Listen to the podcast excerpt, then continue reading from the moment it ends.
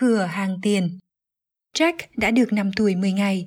Vậy là át hẳn giờ đây cậu đã lớn, cậu không còn mặc đồ lót trẻ em nữa, mà mặc quần có vô số khuy, và đôi giày của cậu còn có tiếng kêu két thật là oai nữa chứ. Còn gì hay hò hơn thế?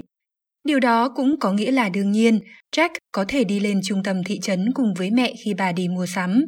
Một điều mà những cậu bé con không thể, đó đã là luật bất thành văn. Một ngày nọ, vào tuần lễ Giáng sinh, khi tất cả các cửa hàng tràn ngập những món đồ xinh xắn, Jack và mẹ bước đi trên con phố vui tươi rộn rã với rất đông người qua lại. Tất cả đều mang theo những món đồ muôn hình muôn vẻ. Không khí tươi mát và dạo dực, những chiếc chuông xe mang tới âm thanh hết sức vui tai, và mọi người ai nấy tươi cười rạng rỡ. Như thế họ biết rằng chỉ 5 ngày nữa thôi là Giáng sinh sẽ tới. Nhưng chỉ hầu hết mọi người thôi, bởi khi Jack dừng lại nhìn vào ô cửa sổ của một cửa hàng nọ, cậu thấy một người chồng chẳng hề vui tẹo nào. Đó là một người phụ nữ nghèo, mặc đồ mỏng manh tồi tàn, nắm tay một cậu bé con. Cậu bé còn nhỏ, bởi còn mặc đồ lót trẻ em. Chao ôi, bộ đồ mới thật rách dưới thê thảm làm sao? Nhưng cậu bé lại cao hơn cả Jack. Cậu bé đang chăm chú nhìn những món đồ chơi trong khung cửa sổ. Mẹ ơi! Cậu bé reo lên. Nhìn chú ngựa con đó kìa! Ôi, ước gì còn có một chú ngựa con. Con yêu. Người phụ nữ tội nghiệp thờ dài nói. Con phải thấy biết ơn vì mẹ còn có thể cho con một quả táo để ăn cùng với bánh mì vào ngày Giáng sinh. Vì mẹ không thể làm gì nhiều hơn thế. Người nghèo không thể có những thứ đẹp đẽ như vậy được. Lại đây Jack! Bà Russell, mẹ của Jack gọi, vội vã kéo cậu đi. Con dừng lại làm gì vậy? Mẹ ơi! Jack hỏi. Cậu bước vững chãi theo mẹ, xong trông cậu có vẻ nghiêm túc và bối rối. Vì sao người nghèo lại không có những thứ xinh đẹp hả mẹ? Ồ, vì sao con hỏi vậy? Bà Russell vừa nãy đã không chú ý đến người phụ nữ nghèo và con cô ấy, trả lời. Bởi họ không có tiền mua chúng con ạ. Những thứ đẹp đẽ thì tốn tiền, con biết đấy. Jack suy tư về điều đó một lát theo cách nghĩ riêng của cậu, rồi tiếp tục hỏi. Nhưng mẹ ơi, sao họ không mua tiền ở cửa hàng tiền mẹ nhỉ? Bà Russell chỉ biết cười và vỗ đầu Jack, coi yêu cậu là con ngỗng nhỏ. Sau đó họ vào một cửa hàng lớn và mua một con búp bê bằng sáp tuyệt đẹp cho Sissy. Đầu óc Jack vẫn đang mải mê suy nghĩ, và trong khi họ chờ con búp bê xinh đẹp tóc hoe được bọc trong giấy lụa trắng và gói vào hộp, cậu quẩn quanh với những thắc mắc của mình. Mẹ lấy tiền của mẹ ở đâu vậy mẹ yêu? Vì sao con hỏi vậy? Bố thân yêu của con đưa tiền cho mẹ. Con có thấy bố đưa cho mẹ những tờ tiền mới cóng sáng nay không? Còn bố thì lấy tiền của mình ở đâu ạ? À?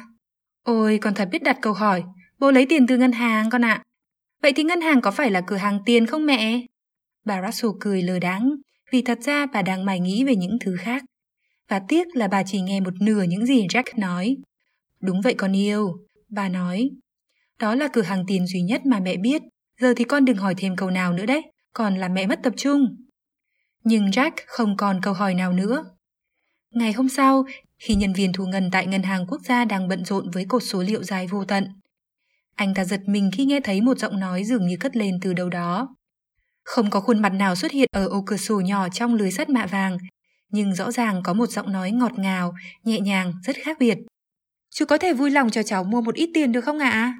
Anh ta nhìn qua cửa sổ và thấy một cậu bé ôm một mớ đồ cao gần bằng cậu. Chú có thể giúp gì cháu chàng trai nhỏ? Nhân viên thu ngân ân cần hỏi.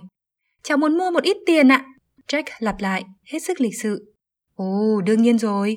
Nhân viên thu ngân nói, mắt long lanh. Cháu muốn bao nhiêu tiền thưa quý ngài? Khoảng một khan đô la, cháu nghĩ vậy.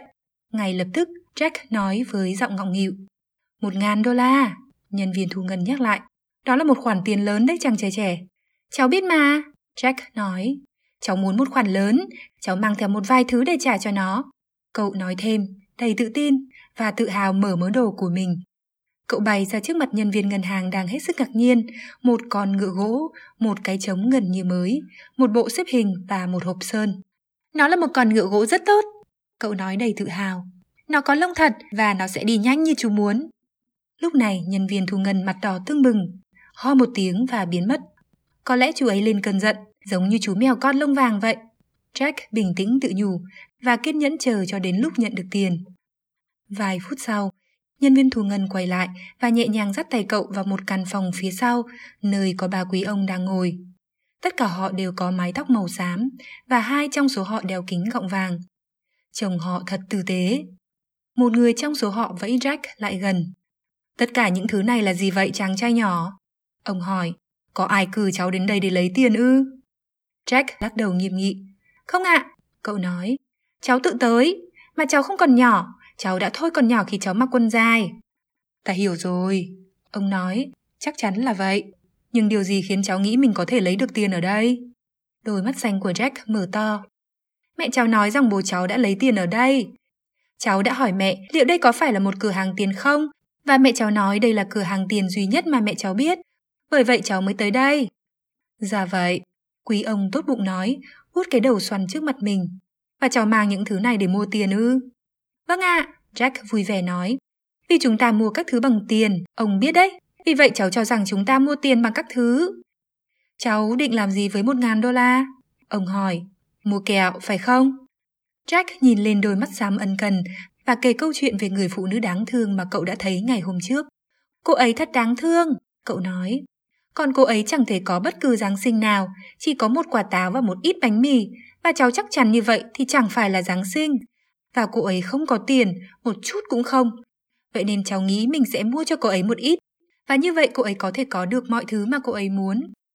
Nghe tới đây, hai quý ông kia bèn cho tay vào túi, nhưng người đầu tiên ra hiệu cho họ chờ và bế cậu bé đặt lên đùi. Ông giải thích thật đơn giản để cậu bé hiểu ngân hàng thực sự là gì và tại sao một người không thể mua tiền ở đó. Nhưng cháu thấy đấy, cậu bé yêu quý. Ông nói thêm, nhận thấy sự thất vọng trên khuôn mặt đứa trẻ. Cháu có trong tay những thứ mà người phụ nữ nghèo muốn mua cho cậu con trai nhỏ của cô ấy. Hãy đưa cho cô ấy con ngựa gỗ, cả trống và hộp sờn nữa nếu cháu muốn. Như vậy cô ấy có thể mang đến cho con trai mình một Giáng sinh tuyệt vời nhất mà một cậu bé nghèo có được. Khuôn mặt của Jack chợt bừng sáng và một nụ cười thoáng hiện lên sau những giọt nước mắt đọng trên đôi mắt xanh ngọt ngào của cậu. Cháu đã không nghĩ ra điều đó, cậu reo lên. Và đây, ông tiếp lời, rút một đồng tiền vàng từ trong túi của mình và đặt nó vào bàn tay nhỏ bé mũm mĩm. Cháu có thể đưa nó cho người phụ nữ nghèo để mua một con gà Tây. Và đây, quý ông thứ hai vừa nói, vừa đặt một đồng vàng khác lên bàn tay cậu, là để mua bánh nhân quả băm. Và đây nữa, quý ông thứ ba nói, đặt một đồng vàng thứ ba vào cùng hai đồng tiền kia, để mua một cái bánh bút đình mận. Và Chúa phù hộ cháu, cậu bé thân mến. Quý ông thứ nhất nói, chúc cháu luôn mang trái tim đầy ắp yêu thương như vậy, và không bao giờ phải cần đến tiền để mang tới Giáng sinh cho người nghèo. Jack nhỏ bé nhìn từ quý ông này sang quý ông kia với đôi mắt dạng người. Các ông là những người chủ cửa hàng vô cùng tốt bụng. Cậu nói, cháu yêu tất cả các ông. Làm ơn cho cháu được hồn tất cả các ông nhé Và trong đời mình, ba quý ông đó chưa bao giờ nhận được chiếc hồn nào ngọt ngào đến vậy.